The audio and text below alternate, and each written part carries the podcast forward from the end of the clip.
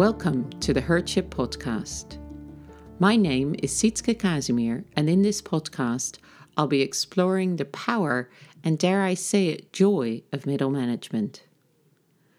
Middle managers are best placed to see the reality of an organization and to create movement within it. I'll be sharing stories, practices, theory, and insights. The Herdship podcast is your weekly reminder to seize the opportunities of the power of the middle.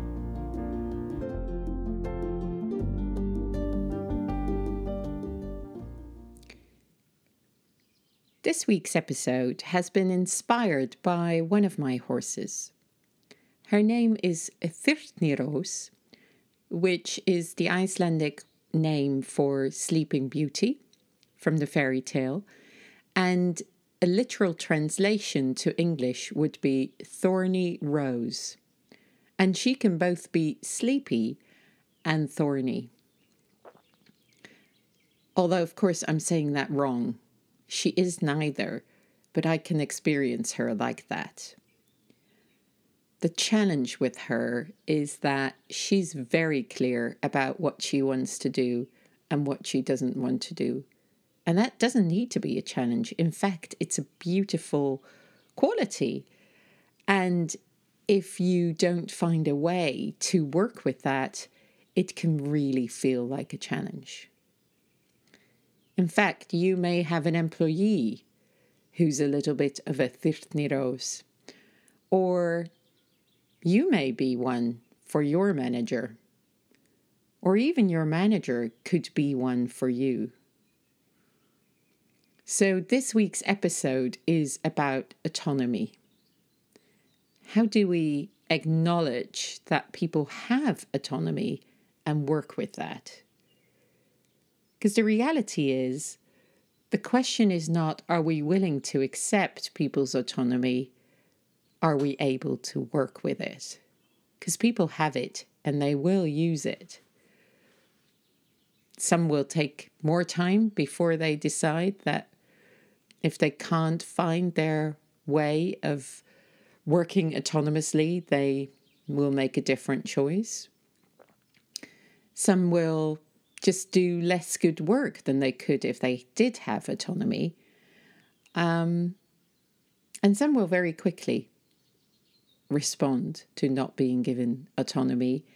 And most of us, if not all of us, do need autonomy as part of the mix to find our inner motivation and to deliver our best work. The work I've been doing in the past week with Þyrnirós is work inspired by the work of Kathy Sierra, who really applied work by Daniel Pink about how people are motivated onto horses. And in his book Drive and in a TED talk that Daniel Pink has done, he speaks beautifully about how people need autonomy, purpose, and mastery in order to do their best work. And Kathy has translated this to work with horses. So, in the past week, I've been inviting my mare to run around with me, not driving her, but actually asking her to follow me. Now, the challenge in working with autonomy is that very often my autonomy and the autonomy I want has an impact on the autonomy of those around me. And so it's always a balancing act. It's very simple to say, I want to give my horse autonomy. And do I really? Because it impacts on the autonomy I have.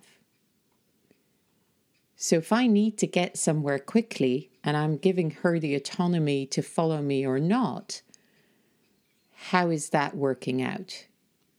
Do I feel I still have enough freedom?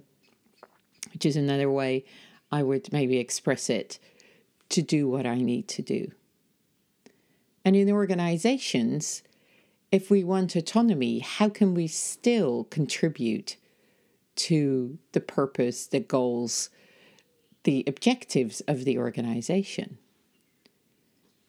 How do we balance the autonomy we need with the requirements of the system we're in? It's not a simple, I'm going to give autonomy to those around me or I'm going to take my own autonomy.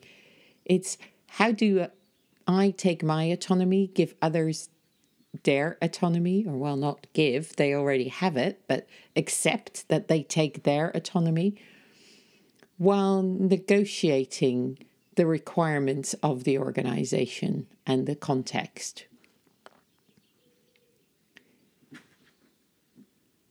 And for me, at the heart of this is a real philosophical question about what do I believe autonomy to be? What do I believe it to be, starting with myself?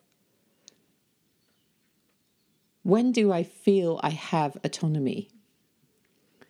Can I have autonomy and still obey to certain rules? I've been inspired in thinking about that by a book on monastic life, Finding Sanctuary, where the author talks about how he chooses every day in freedom, so with autonomy, to obey the rules of his monastic order.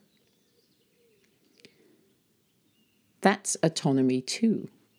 So, autonomy and rules and regulations don't necessarily clash, they can live very well together. And there can be challenges with it too. Our drive for efficiency, for people to repeat the same process exactly as we want it, that does somehow clash a little bit with our autonomy. As people, we were not made to repeat things. It's innate to want to do things differently. So, if in an organization we're driving for efficiently efficiency, how can we also acknowledge the need for autonomy of people? In training my horse now with a different method, reward based, it's easy to think that that in itself gives her autonomy. And actually, I could quite manipulatively give her even less autonomy in this way of training than I might give her with a pressure based approach. So the question remains to explore with myself how much autonomy am I really willing to give her? Am I willing to accept that maybe she doesn't want to be a riding horse? And how does that work for you in your organization? How much autonomy can you give to those who work for you, given what you might be needing to deliver in the organization? And if you think about that the other way around, how much autonomy can your manager risk to give you while also needing to deliver to the organization. Autonomy is a thorny issue in organizations. If I think about conversations over the years with coachees, it's certainly something that many people have told me they wanted more of. Autonomy on how to create the right process for what they were doing, on KPIs, on how to manage their people, not necessarily about the outcomes, but certainly about how to get there.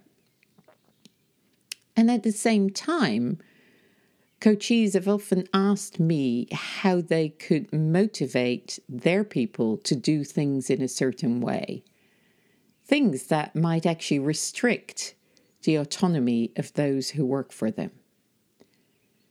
It can be hard to grant the same autonomy to those who work for us and who we need to reach the objectives set for us as the autonomy we wish for ourselves. And it's as hard to respect the autonomy of those we work for. They too have a way in which they'd like things to be done. So, for this week, the invitation is to think about what autonomy means for you and those around you.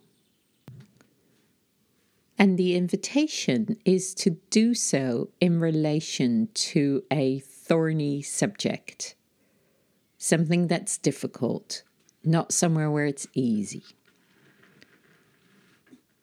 So the invitation is to start by thinking about a tricky project or task or area where you would really want more autonomy. So you may want to take a piece of paper and write down what sort of autonomy you need, what it would mean to have more autonomy, what would be possible if you had that autonomy, what your manager would be doing or not doing if they gave you that autonomy.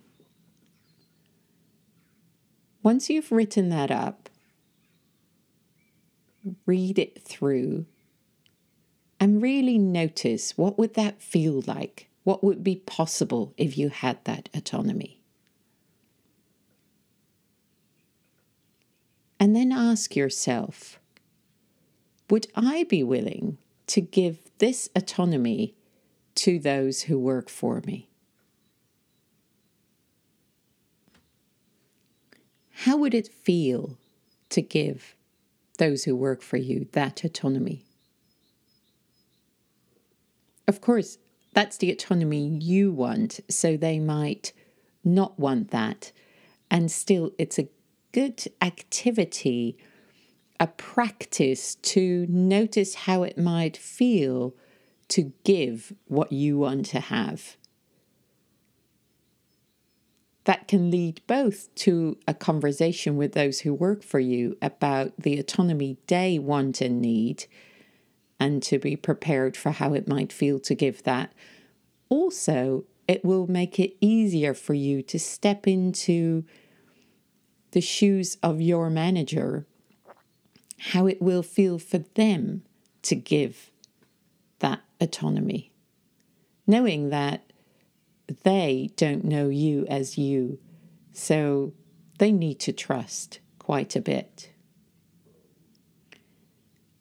the beauty of giving that autonomy is that you may then discover the second part of Þyrnirós's name. You may discover the beauty and you may discover the rose that lie beyond the sleeping and the thorns.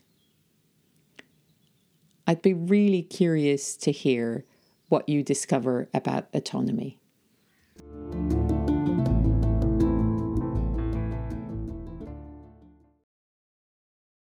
Thank you for listening to the Herdship podcast.